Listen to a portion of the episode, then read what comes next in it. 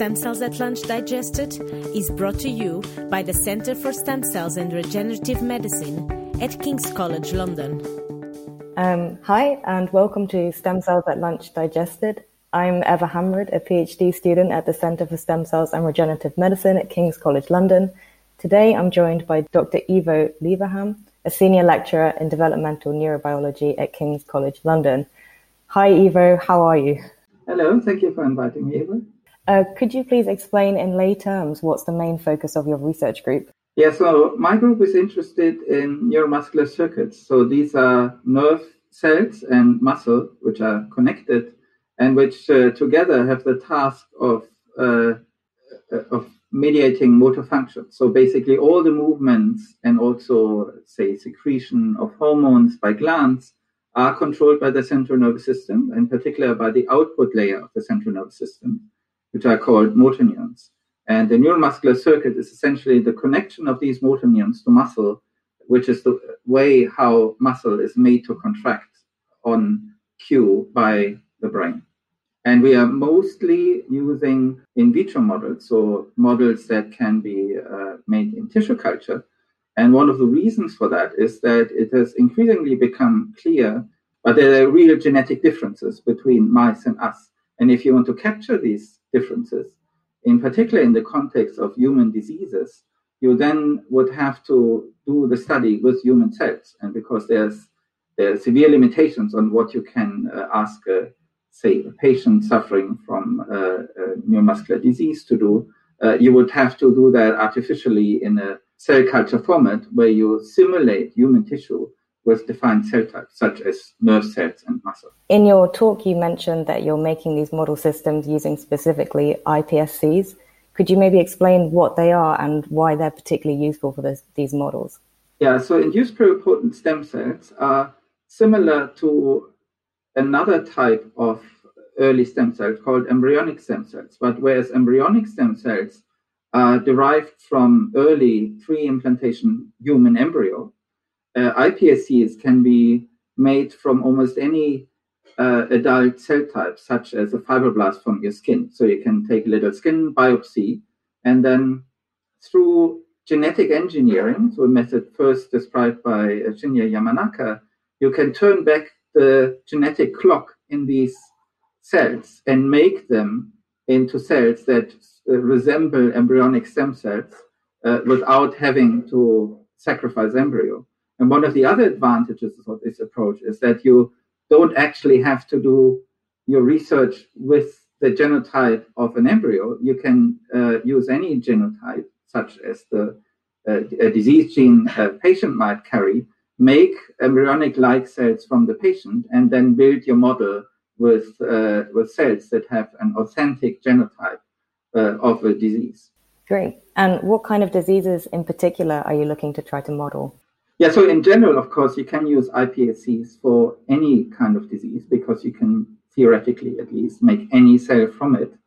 Um, in our case, we are interested in uh, neuromuscular disease, so primarily in cell in diseases that affect uh, the nerve cells that control muscle function.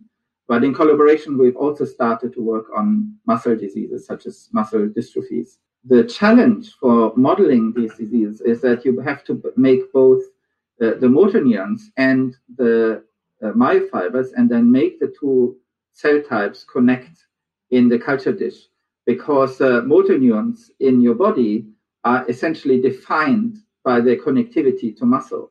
And if you generate a model that doesn't include this connection uh, to muscle, it is a very bad approximation uh, to to the normal situation and also to what you see in human disease.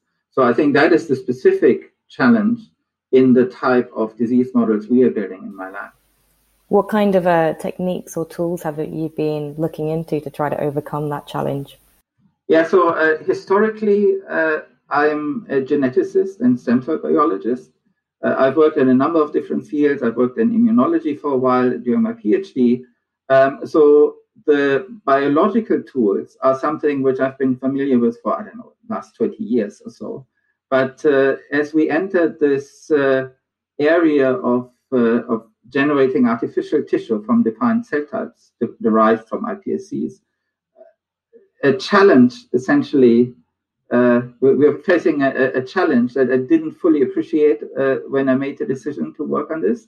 And the challenge is that you have to generate an artificial environment that resembles the normal extracellular environment you would have in the body for these cells to, for example, not collapse spontaneously. And in order to do that, I've started to systematically uh, collaborate with uh, with engineers and physicists to build these types of scaffolds.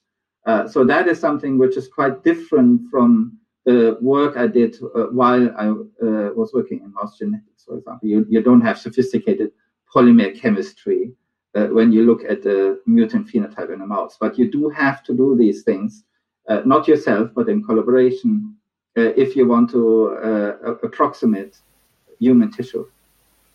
Why do you think um, these scaffolds are they particularly important in in this context with the muscle as opposed to other cell types that someone might want to grow in the lab yeah so uh, the cell type i was most familiar with from uh, my work as a postdoc in new york uh, were motor neurons and also to some degree glial cells. They're quite easy to culture. You can just put them on a straight plastic dish and they'll grow. And if you have the right uh, medium composition they'll survive for months at least.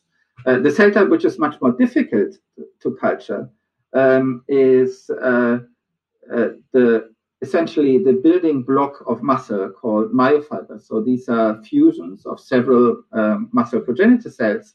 And uh, as you can imagine, their defining characteristic is that they contract when they are stimulated. And this contraction uh, poses a huge problem for stable tissue culture because if you put them on a rigid surface, once they contract, they just lift off and uh, your model is destroyed. So the challenge is to build uh, an, a synthetic scaffold that resembles normal structures like tendons, for example, which anchor muscle to bones, uh, that allows uh, flexibility and allow myofibers to contract without uh, destroying themselves. So that, I think, in terms of mechanics, if you like, uh, was the main uh, challenge for building these models we've talked a lot about how to make the models and what they kind of look like, but what is the sort of end goal with these um, models of disease? So, what would you like to see them being used for? Um, I guess you could use these models for at least two different applications. You could go down a more basic science route, if you like, and understand uh, the fundamental defects, cellular defects usually, uh, of, uh, of diseases. Um, you could also apply this type of model to, for more practical purposes, if you like, uh, and uh, use them to test candidate drugs on authentic patient tissue, which I guess is a much better uh, uh tool than uh, using uh, animal models, and it's also a lot cheaper and faster. There's a, another reason why I'm doing these projects, and that is to develop tools that can later be applied that can be later manipulated for a more eccentric uh, type of project, if you like, which is the idea of using implanted optogenetic, so light sensitive motor neurons, implanted together with optoelectronic uh, pacemakers to control uh, bodily functions and to form what is called a body machine interface. So you would essentially use these cells as part of a machine, not as normal regenerating tissue. And uh, the key feature that is different from, say, an electrode or, uh, or some kind of synthetic uh, component of a prosthesis is that these machines could then form normal biological connections to host tissues, such as uh, skeletal muscle, and, for example, drive um, breathing in patients where the normal connection between the CNS and uh, breathing muscles have been lost. What kind of diseases then? You mentioned this respiratory uh, failure could be. Do you think could be helped by such a device? Yeah. So so this device, uh, essentially a, a, neural implant that can uh, drive uh, muscle, such as uh, a breathing muscle called the diaphragm, uh, would not be specific to any disease mechanism. So you could use it in neuromuscular disease, such as amyotrophic lateral sclerosis, and uh, you could, in the first instance, just keep the patient alive by artificially driving breathing musculature. And later on, you could think about uh, maybe reconstituting other types of motor function as well. Uh, but in principle, you could apply that to anything where the connection between the brain and uh, muscle is disrupted. So uh, it would be plausible, for example, to use the same technology for, uh, for spinal cord injury. Great. So we've talked a bit about um, modeling disease and also these uh, optogenetic devices. Uh, what else have you been working on in your group? We have a few other interests. Most of them are uh, connected to motor function in one way or another. Um, we have a collaboration on spinal cord injury that uses a slightly different approach, but uh, also involves uh, stem cell derived uh, neural tissue. Um, and uh, then there are some versions of these in vitro models of neuromuscular circuitry we are investigating. So, uh, one type of model we are building has a different target, namely hormone producing cells in the adrenal medulla that know, that produce adrenaline and control the stress response, basically. So that model would also have motor neurons innervating these uh, so-called chromaffin cells, and it could be used to study diseases that relate to uh, sympathetic dysfunction and, um, and and increased stress. Um, the other interest I have, which is well probably even more esoteric than the one in uh, in these hybrid uh, neuroprostheses, is uh, biorobots. So uh, we think, and that is a, another collaboration with uh, uh with an engineer, um, Wen-Hui Song at UCL. So we think that it would be uh, desirable to develop robots that use skeletal muscle, so biological tissue, for locomotion. So they could swim actively uh, and use myofibers in the same way we do. They would not be an organism. So these myofibers would be controlled by an optoelectronic brain but the advantage would be compared to purely electronic and mechanical robots, uh, that the robot could extract most of its energy in the form of glucose from the bloodstream.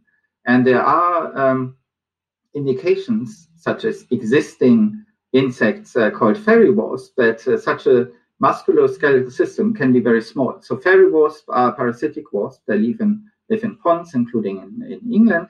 And uh, the smallest of these uh, of these insects, even though they have dozens of muscle groups, they have a brain, and they can fly around and interact with the environment. The smallest of these uh, insects are only 150 microns long. So that is as big as a paramecium, which is a single-celled organism, and uh, it is uh, small enough to uh, swim through a blood vessel, for example. So long term, we think that these biorobots are more than a biotechnology tool. They could be adapted uh, to say excavate blood clots, for example, in uh, major blood vessels. So that is a long-term goal of these uh, types of robotics we are we are developing. Know, these sound really cool, kind of out of sci-fi. so it seems like your interests are really very wide-ranging. So you cover lots of different sort of areas and interdisciplinary kind of areas. Mm-hmm. What would you say sort of motivates you the most in your work, or the, the thing that interests you the most? Yes, I, I, mean, even though we are constrained by uh, the need to get money, and obviously I, am aware of that, and I'm uh, doing some projects simply uh, because they do interest me, but they're also fundable. Um, I, I, try to do things that are that will, will yield benefits uh, probably only relatively far in the future, like these biorobots. They are not going to be injected into patients in the next five years, uh, but uh, they use new concepts. It's not that I'm the only one thinking about this, but still, in robotics, using biological tissue is fairly uh, uh, left field, I guess.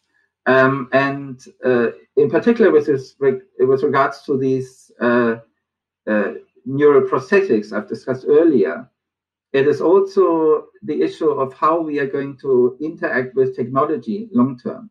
So, are the interfaces we're using to interact with computers, for example, appropriate and are they suitable to exchange large amounts of information?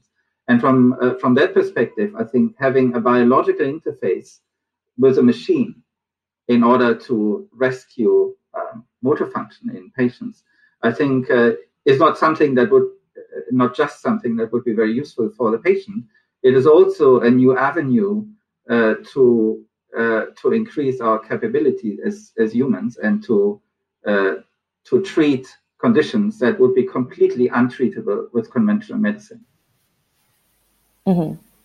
So this is the kind of thing that is only really possible in academia that other that companies would not really be able to work on, maybe. Yes, I mean, in a company, uh, uh, you can't do things that yield benefit in 20 years. That is way outside the scope of, uh, of what you're paid to do, basically. Um, and uh, there are also advantages of working in companies, I would say, but uh, the ability to uh, to follow long-term strategies um, within a relatively small group. I don't have to move hundreds of people around. Um, that is, I think, a benefit of working in academia. That is what, the reason why I'm still in academia. Great. And as we're talking about the future, um, what's next for you and your lab? Well, I, guess first we have to recover from COVID 19. Uh, that is going to be a challenge uh, all scientists are facing. And uh, hopefully, within a few months, go back to normal operations. Because uh, if you yeah, if you can only work at 10 or 20% of capacity, you'll never be able to carry out projects. So that is the next step. And then um, I think uh, I will continue with this uh, two track approach. So I will continue to work on diseases. I will expand uh, the type of diseases we are uh, modeling uh, to others that relate to motor function, such as uh, muscle dystrophies and epilepsy. and I will also do my best, I guess, to follow the more outside the box approaches, such as hybrid robots or or biological machines. I think that is something uh, that will take a long time to develop and that will probably occupy me until the end of my career. Great. Well, yeah, thank you very much and uh, thank you for listening. Thank you very much.